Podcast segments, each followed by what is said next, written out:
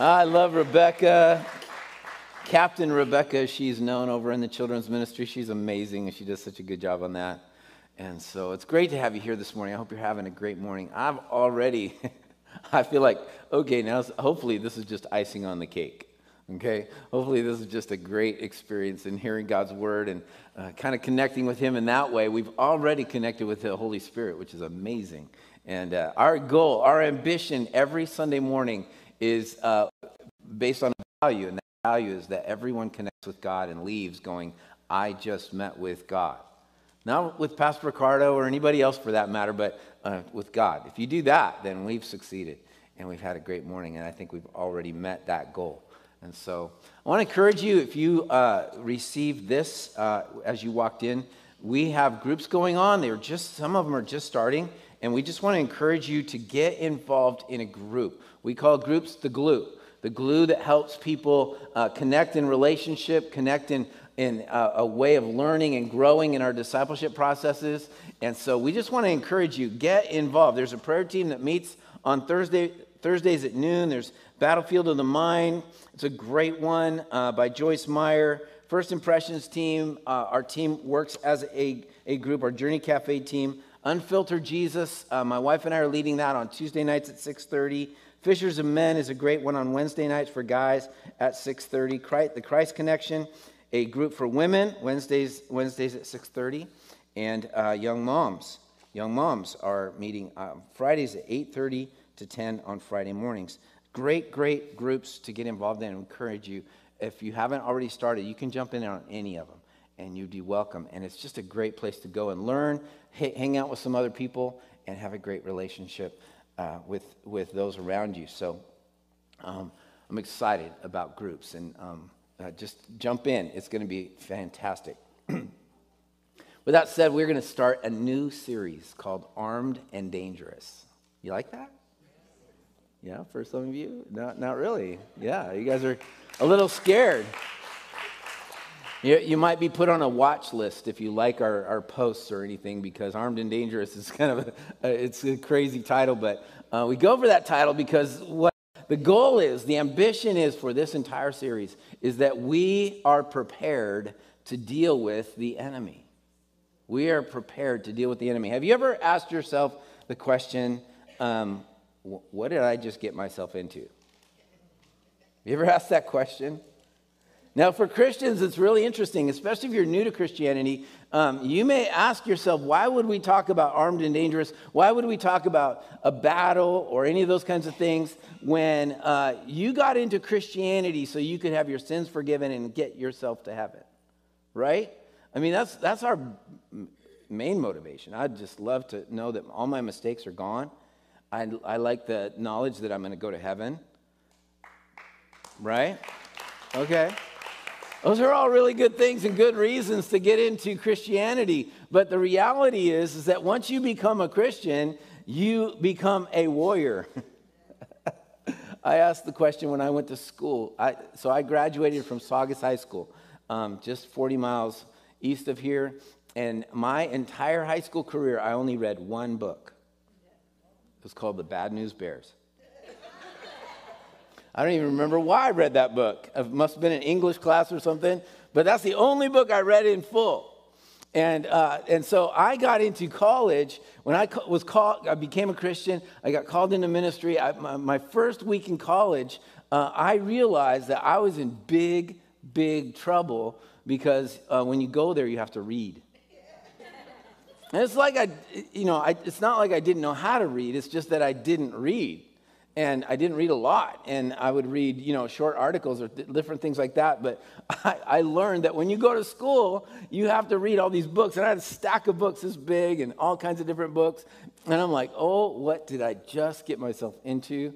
And it was crazy. And I honestly, I did not read a whole lot of that in that semester. I read parts of it, and I learned that if you read the last uh, uh, first sentences of every paragraph, you get the gist of things. And I learned if you go to the end of the book, then you really get the, the answers. And um, I did everything I could to take the shortcuts. Um, if you're in college, don't do that. Um, but uh, it, it got me through. Have you ever asked that same question when you got married? What did I just get myself into? And now I know you're blissfully married and you've never had that question come up and you know you've never had any tensions or anything like that go on in your life but like what did what just happened? You know? And marriage changes things. It, it, it, you're like, you, you can't get away. You're in it. And you better be in it to win it because it's, a, it's forever, right? And then you're like going, oh my goodness, I didn't know her feet stuck like that. Or, you know, different things like that. What did I just get into? You know, you find out things that you wished you would have asked the questions before. It's like in HR, you know, you ask all these employment questions and you're not allowed to ask a whole bunch of questions. But then once you hire the person, you find out afterwards, oh man, I wish I would have asked that question. You know, and, and, it's pretty crazy. I, I went on a missions trip one time and, and it was just after uh, Haiti had their big earthquake. And it was a devastating earthquake. Uh, I, I, think several hundred thousand people died in that earthquake. And um, I said, let's go to Haiti and help. And well, I did not know what we were getting into. I had no clue. I didn't, I'd never been to Haiti. I'd never experienced what Haiti was like. But when we got there, it was three weeks after the earthquake, and people were still trapped inside buildings, uh, obviously not living, but dead. And we were there to um, uh, tear down churches that had been devastated by the earthquake, and we started tearing into these churches and having excruciating experiences with the emotions of the Haitian people and all that they were going through and all that they were experiencing. I remember one time we had decided we're done tearing down things, let's build something. And so we went to this place called um, Soleil, which is just outside of Port au Prince. And it's, it was known as the ghetto of Port au Prince. And we were pouring this big, huge slab of concrete. And, and um, in, in most of Haiti, you don't get a cement truck. Um, but in this case, because it was so much concrete, we, we hired a cement truck to come. And um, while we were in the middle of the pour, we had about half of the pour done. All of a sudden, we heard all this gunshot stuff going on. We're in the, in the ghetto of Port-au-Prince. And um, all of a sudden, the UN who had just gotten there, uh, or was, had been there for a while now at this point, uh, came driving by and said, You guys got to leave. The cement truck driver just dumped everything on the street. And we were like, What? And we were in the middle of the pour, and the cement truck driver dumps everything on the street. All these Haitian people come, and I remember vividly thinking, This is crazy. And so we were packing up our gear, and um, this one lady came with her dress, and she started um, scooping up concrete and putting it in her dress so she could have a little concrete slab in these crazy places that they were living in the mud and the dirt. And it was crazy. And I was like, what are we doing? this is craziness. This is just insanity. But I think too often we get into things, or many times we get into things that we didn't expect. And the reality is, as Christians, and, and this is so true, and I, I hope you hear it, and, and my passion is this for the next six or seven weeks, is that we would realize that we have gotten ourselves into something that has an enemy. That has an enemy. And once we accepted Jesus Christ as our Lord and Savior, or maybe you're considering it, maybe you're thinking about it, maybe you're kicking the tires of faith, and you're, you're like going, ah, after this message, I don't think I want to get involved. Well, that's the perfect tactic of the enemy is to cause you to doubt and cause you to think that no way do I want to get involved. But the best thing you could do is get involved, and I'll share with you why in just a moment. But the, the crazy thing is, we are part of an army. We are part of a war. We are part of a battle that is going on for the souls of this nation, for the souls of our families, for, the soul, for our own souls. We're in a battle for the, the, the souls of this world. And if we don't acknowledge it and embrace it and understand it, then we are in trouble. One of the tactics of military recruitment, and I'm not against the military, I love the military. I think, in, in fact, if you've served our, our nation, thank you so much for doing that. But one of the recruitment, yeah. One of the recruitment tools is not to start with war. You don't start recruiting by going, hey, you want to go fight a war? No, we have educational opportunities. We have, we'll, we'll train you how to do skills that will be functional when you get out of the military and you can go and work uh, wherever you want because you are going to be highly skilled. We're going to give you VA benefits. You can get your home, you can get your medical, you can get all this covered, and, uh, and we're going to help you. And, and by the way, there's a possibility you might be fighting a war. oh, what, did we leave that out? you know, I, the recruitment might be all about those benefits, but not about the war that military people are trained to be a part of. Well, maybe you got into Christianity for a reason like having your sins forgiven, which is amazing, the promise of eternal life, which is awesome, the beauty of having a relationship with Jesus Christ while we live on this planet. But the reality is, is that we are in a war. And there's nothing more that the enemy is committed to than trying to steal, kill, and destroy your life and everything around you that you hold valuable. And most importantly, everything that you hold valuable to your soul and in relationship with Jesus Christ. If the enemy can steal that, if he can do that through a, a, a, a deception, through a lie, through destroying other parts of your life, whatever it may be, he will use any tool he can and if we are not prepared to fight that battle, we will lose it. We will lose it.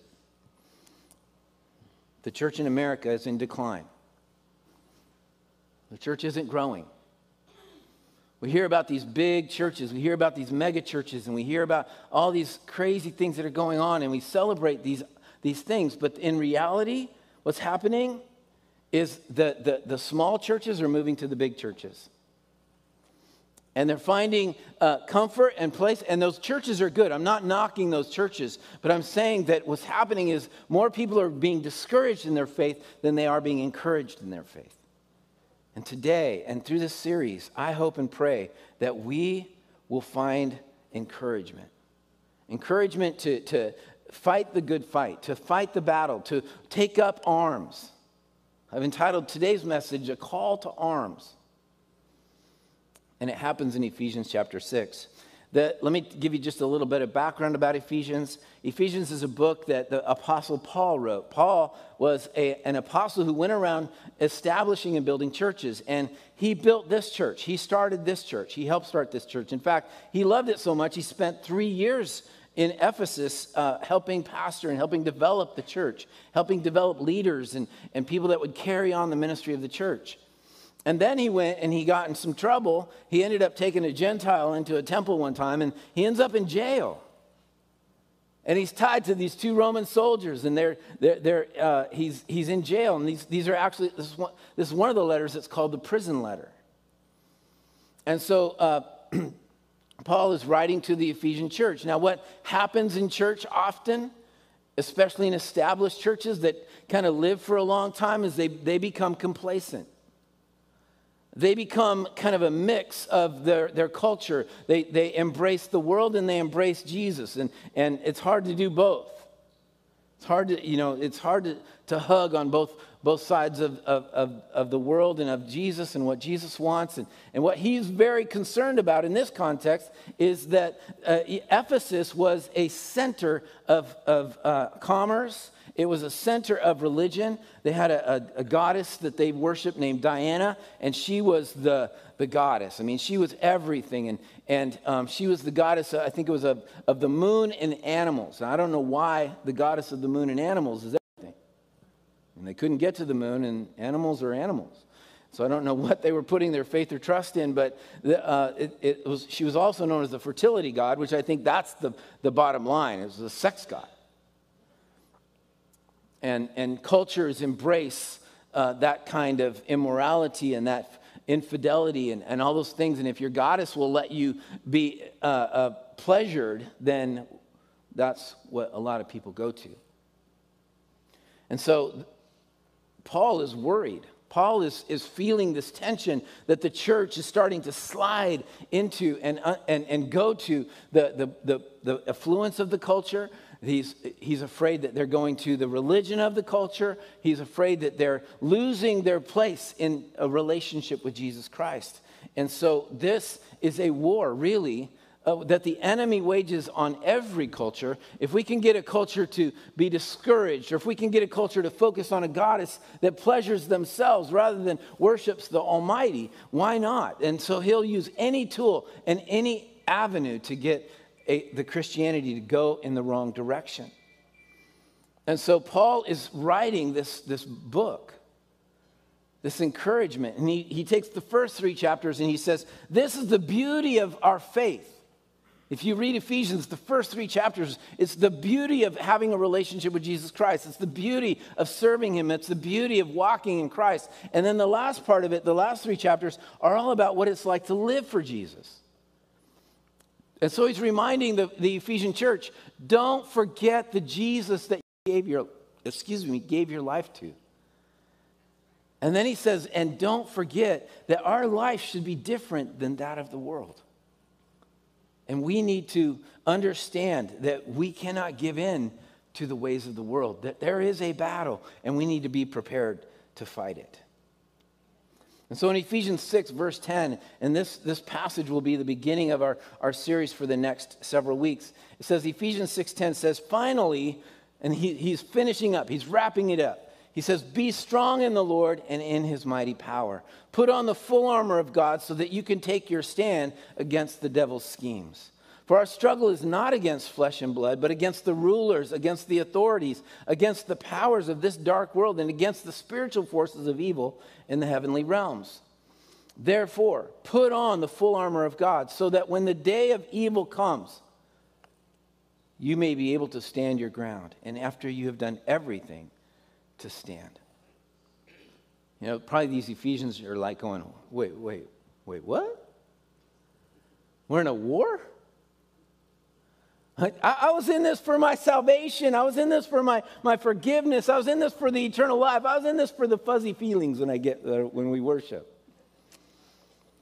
I was in it for the hugs of relationship that I get when I go to church. I'm in it for all of that, but I'm not in it to go to war put on the full armor of God? What, what are we talking about? What, what are we talking about? Be strong in the Lord and in his mighty power. I just came for the good part of this, not the hard part, not the difficult part. Not the challenging part, not the part that makes me have to discipline myself to be ready for war, not the part that causes me to have to put on protective clothing so that I am not going to get stabbed or shot or put down or all that kind of stuff. I, I, I'm a police chaplain and I do a, a lot of ride alongs. I was starting to do a bunch of ride alongs, and, and uh, there was one that I, I went on, and uh, guns were involved, and all these kinds of things. And of course, when, when that happens, the officers say, stay in the car. And um, always, they, they, encourage me, stay behind the engine block and um, don't get out until I tell you you can. And uh, my wife said, you need a vest. and so I, I asked for one. I said, hey, I'm going to do all these ride alongs. It's probably a good idea that I get a, a bulletproof vest. So I, when I go on ride alongs now, I wear a vest. and, um, you know, it's weird to see the chaplain in a vest, but um, I don't want to get shot. I need some armor because I'm perceived on the side of the enemy. I'm, I'm you know, it's, it's one of those weird uh, relational things that, um, that people that are disobeying the law have with uh, the enforcers of the law. And so I, I go out and protect myself. That's, that's, there's a reality spiritually speaking, that, that we are in a battle. And if we don't embrace that reality, we will fall easily to the temptations that come along in our world. The enemy isn't going to come and say, hey, we're in a battle, and, and just, you know, he's going to come and deceive. He's going to come and lie. He's going to come and do all kinds of different things depending on where we are, depending on what our perspectives are. And he'll do everything he can to destroy our relationship with God. Finally, be strong in the Lord. Are we aware? Are we willing to embrace? Are we willing to admit that, yep, we're in a battle? and we better get ready for it. We better get ready for it. And so let's deal with what does being strong in the Lord mean? What is, what is Paul trying to encourage the Ephesians to understand? I love the passage in Joshua chapter 1, verses 1 through 9. It says, After the death of Moses, the servant of the Lord, the Lord said to Joshua, son of Nun, Mo- Moses' aide, Moses, my servant, is dead. Now then, you and all these people, get ready to cross the Jordan River into the land I'm about to give them to the Israelites. I will give you every place where you set your foot, as I promised, as I promised Moses. Your territory will extend to the desert, to Lebanon, from the desert to Lebanon, and from the great river Euphrates to uh, all the Hittite country to the Mediterranean Sea in the west. No one will be able to stand against you all the days of your life. As I was with Moses, so I will be with you. I will never leave you nor forsake you. That's a great promise, isn't it? That's a great promise. Uh, the hard part of this is that Moses, is, my servant, is dead. And for anybody here that thinks that they're resting on the laurels of the past, it doesn't work. We can't, we, yes, it was wonderful what people in our past have done for us. It's, it's amazing that we stand on the shoulders of so many elderly people who fought the fight and help us establish the church and, and develop the future, but they left it to us, and it's our job now to move forward. It's our job to fight this fight. And then God says to Joshua, Be strong and courageous, because you will lead these people to inherit the land I swore to their ancestors to give them. Be strong and very courageous. Be careful to obey all the law my servant Moses gave you. Do not turn from it to the right or to the left, that you may be successful wherever you go. Keep this book of the law always on your lips. Meditate on it day and night, so that you may be careful to do everything written in it. Then you will be prosperous and successful. Have I not commanded you?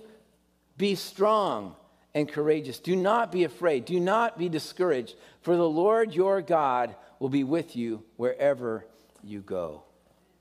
What a great promise.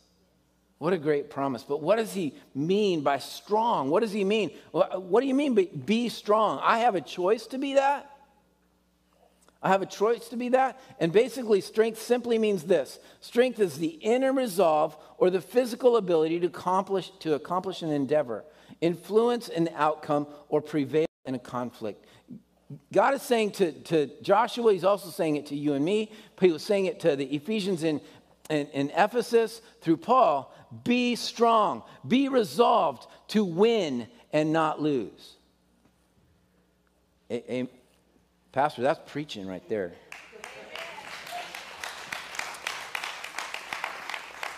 I'll, I'll amen myself if I have to. But we have to have a resolve. We have to have a commitment. We have to know that when you, when you sign up for the military, you're in. Now, you can blow it in, in boot camp, but it takes a lot of work to get out of there. When you sign up for Christianity, you're in. It takes a lot of work to get out of it but you're in. You're in the fight. You're in the battle. You have been recruited. Even though you may have been told you're in for all the benefits, the battle is ours. And we're in it, and we're going to win it. I don't like losing. I hate losing. I'm not a good loser. Okay? It, it, whoever said it's not whether you win or lose, it's how you play the game, never won.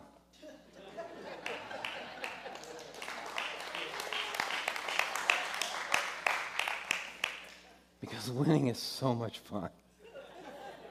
It's so much fun to look at that opponent and go, You tried and failed. Now, I've experienced loss. I've experienced, I've lost. I'm, I've, I've lost games, and uh, there was one team that I coached that we were a defeated team, not an undefeated team. There were other teams that I coached that were undefeated teams, and they were, there's nothing like it. I don't know where parents get the idea that, well, we don't win or lose games, we just play. Um, I don't care what you think. If I'm grandpa on the sideline, I'm keeping score. There's a winner loser. Strength is that inner resolve, that commitment to do whatever it takes to win, to do whatever it takes. And I'm not talking about sin, I'm not talking about cheating, I'm talking about having an inner resolve to do whatever it takes to be a winner. And that's what we have to have. We have to have this resolve, this commitment to realize that we can't lose this game. There's too much at stake. There's hell as the other option, and that's no option at all. And I think you would agree with me that there's no other option but winning. And the only way to win in this context, the Bible says, is to be strong in the Lord, not, not in ourselves. Because this kind of strength doesn't come from the willpower of man. You and I probably have tried to succeed in everything we do, and we still fail. We've resisted temptation with our own willpower and we've given in. But as soon as we allow the Holy Spirit to come in and, and be the strength of our lives, then we can successfully resist. We can successfully identify sin and we can successfully overcome it. Without the Holy Spirit, then we are weak. And the Bible even says that in Romans chapter 8, that, that we don't have the capacity to follow all the rules, to do all the things, and to even save ourselves. We don't have it. But if we put our mind and our heart and focus on the Lord, we cannot lose. We cannot lose. John 15, 5 says this It says that I am the vine, you are the branches. If you remain in me and I in you, you will bear much fruit. Apart from me, you can do, can you say it? Nothing. Apart from me, you can do nothing. That is so hard to admit for many of us. There, there's no such thing in the kingdom as a self made man or woman, it's only a God made person. In the kingdom world, in the world we live in, there's only one kind of person, and that's the person that God makes. And God works through, and God does all of his actions through. The beauty of being strong in the Lord is that all we have to do is say, God, I am committed to do whatever you lead me to do. And then his power comes in and does whatever he wants to do. And the result is up to him. I love that. I love that. I am faithfully preaching this morning. I'm not preaching in Ricardo's power. I'm not preaching in my own mindset. I'm not preaching in, I'm preaching God's word. And the power is in the Lord. And I'm just faithfully speaking what he I faithfully studied and uh, I faithfully preaching, and hopefully and prayerfully, it has an impact on us to say, okay, I'm in the battle. I'm, there's a call to arms, and I'm willing to do it. In his mighty power. Do you realize how powerful God is? He's omnipotent. I mean, he's all powerful. Now, I know there's crazy questions out there like, can God, well, if he's so powerful, can he make a rock he can't lift? No, that would be silly. God doesn't do silly. He does crazy things like create a universe that we can't even imagine. He, cre- he creates a body. Do you, do you realize the chemical processes that are going on in your body right now? I ate a donut this morning. Okay? Now, I realize for some of you that may be a, a, confession of sin, but I don't see that as sin. I just see it as a moment of enjoyment, okay? but right now, that donut is in a complete chemical process of separating the sugars from the, the you know, all this kind of stuff is going on in my body. There's, there's a, a, a chemistry that just is amazing that no one created but God. And to think that it came out of a goo, a pool of goo, is craziness. It's insanity. To think that that chemist, chemistry process is happening because it just happened. That's how powerful God is. He's, he's got the creative ability. No one can defeat him. He is all powerful. There's nothing that we can't do in his power, not in our power. Yeah.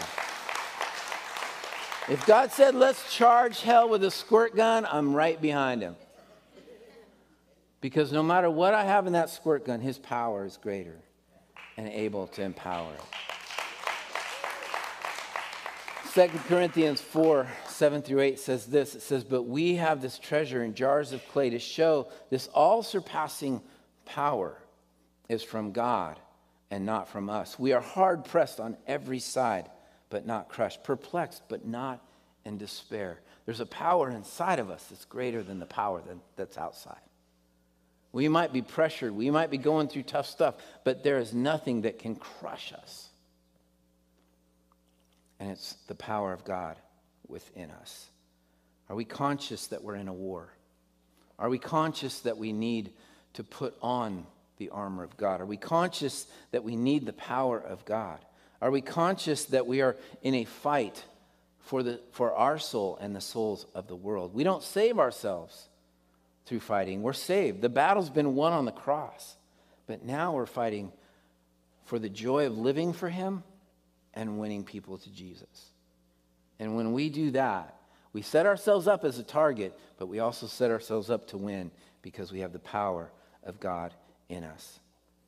There's a key part of this passage that's always something that you have to pay attention to when you're reading Scripture, when you're studying Scripture. And when it says, so that, so that, put on the full armor of God, so that, so that, so that you can take your stand against the devil's schemes.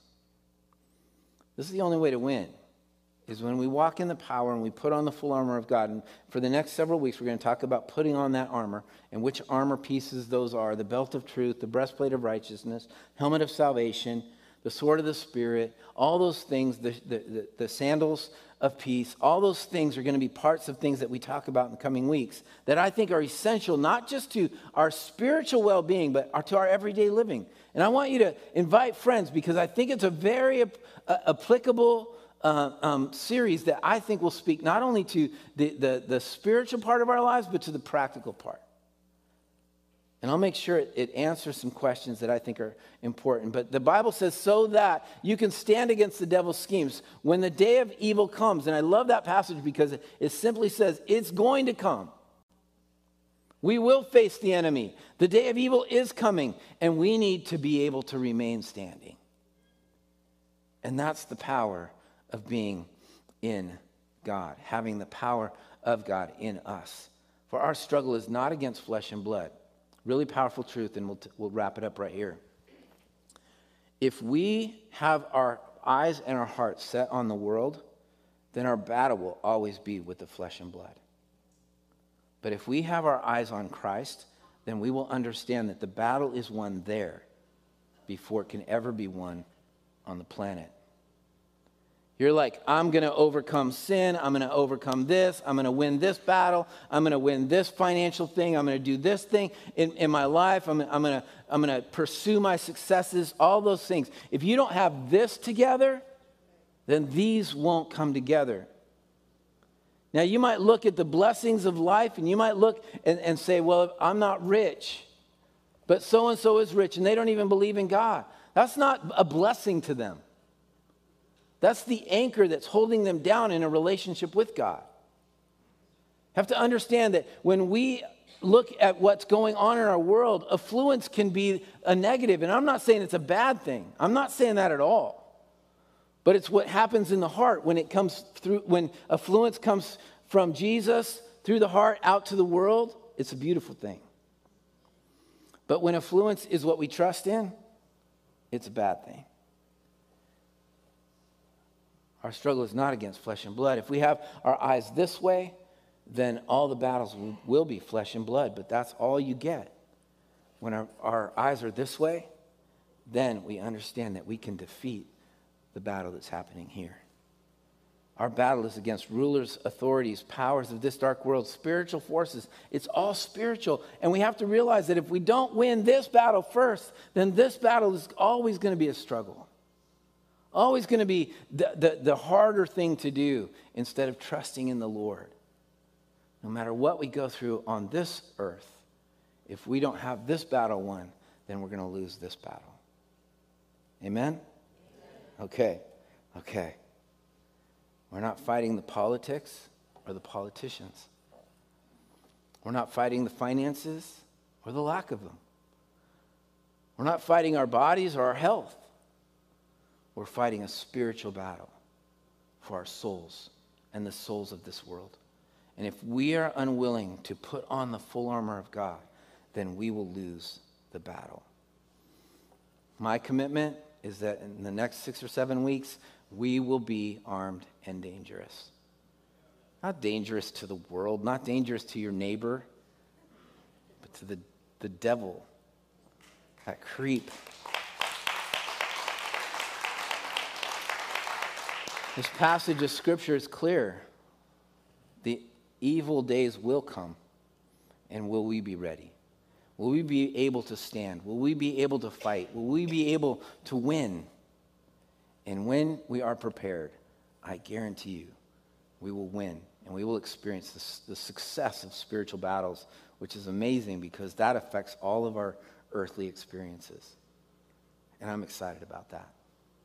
So maybe you came in today and you're like, wait, wait, what? I like the benefits, but I don't like the battle part. Well, welcome to the club. I don't like it either. I don't like the fact that we have to fight, but we do. So let's be ready.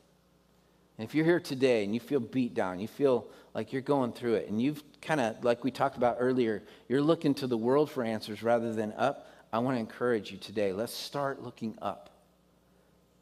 And let's see what God can do when we manage this battle before we try and manage these battles.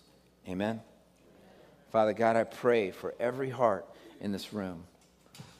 Lord, it's so easy to look to this world for answers or for what we perceive as blessings and all the things that would ease our world and our life and our experience. But Lord, we want to be in the battle, in the power of God putting on the full armor of God so that we can be ready to, to, to resist and to go on the offensive instead of just be on the defensive all the time.